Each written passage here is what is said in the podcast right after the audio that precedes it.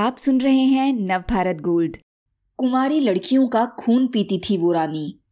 किसी ड्रैकुला से कम नहीं थी वो। सुंदर दिखने का ऐसा पागलपन सवार था कि कुमारी लड़कियों का खून पीने लगी, नहाने लगी उनके खून से। सैकड़ों को मौत के घाट उतार दिया था। कौन थी ये ड्रैकुला क्वीन?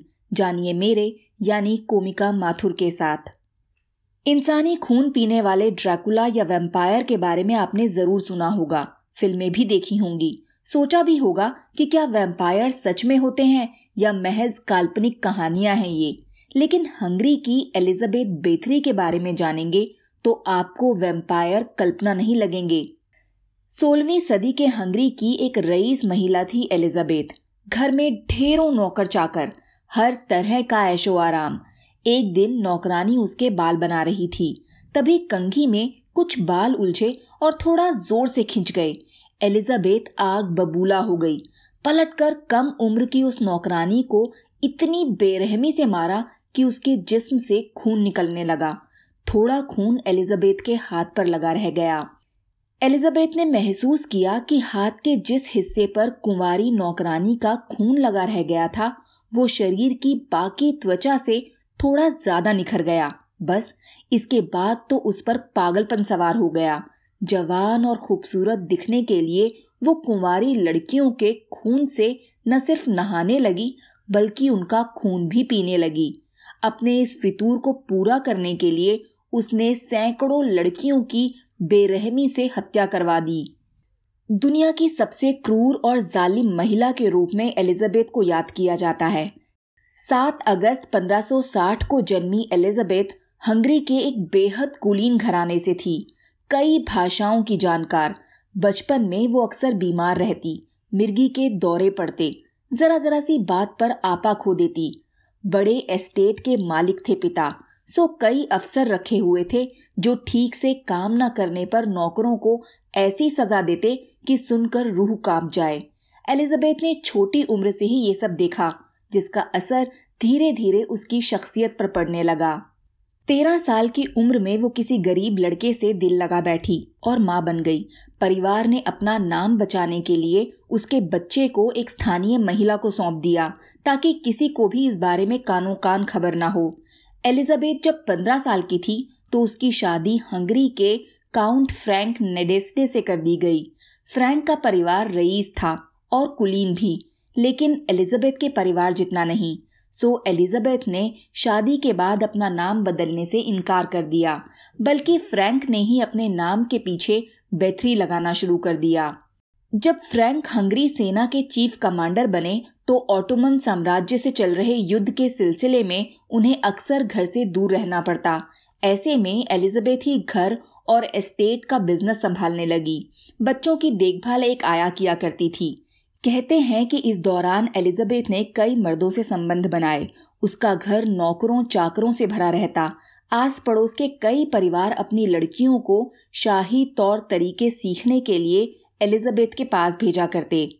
कुछ समय बाद युद्ध में घायल होने की वजह से फ्रैंक की मौत हो गई। यही वो वक्त था जब एलिजाबेथ का पागलपन अपने चरम पर पहुँच गया। जवान लड़कियों को टॉर्चर करने का उसका शौक अब परवान चढ़ने लगा।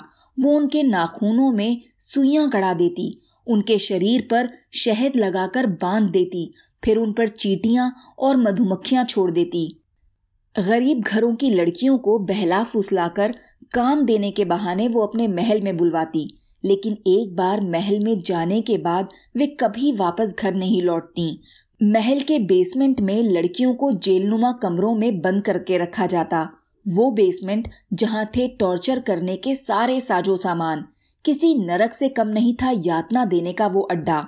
ज़्यादातर मौकों पर वो लड़कियों को खुद ही टॉर्चर करती। लेकिन कभी कभी उसके साथ काम करने वाले उसके राजदार भी इस काम में उसकी मदद करते।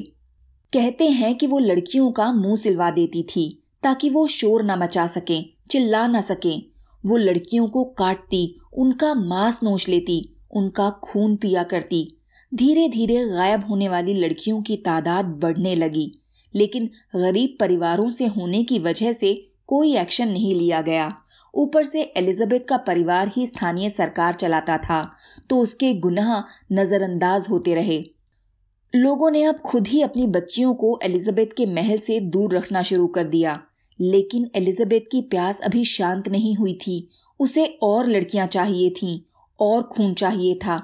अब वो कुलीन घरों की लड़कियों को निशाना बनाने लगी, लेकिन यही उसकी सबसे बड़ी भूल थी। 1609 में कुलीन घराने की एक जवान लड़की की हत्या ने एलिजाबेथ का पर्दाफाश कर दिया। एक रात अधिकारियों ने एलिजाबेथ के महल पर रेड मारी। बेसमेंट का नज़ारा देख अधिकारियों के होश उड़ गए। ऐसा खौफनाक मंजर उन्होंने पहले कभी नहीं देखा था।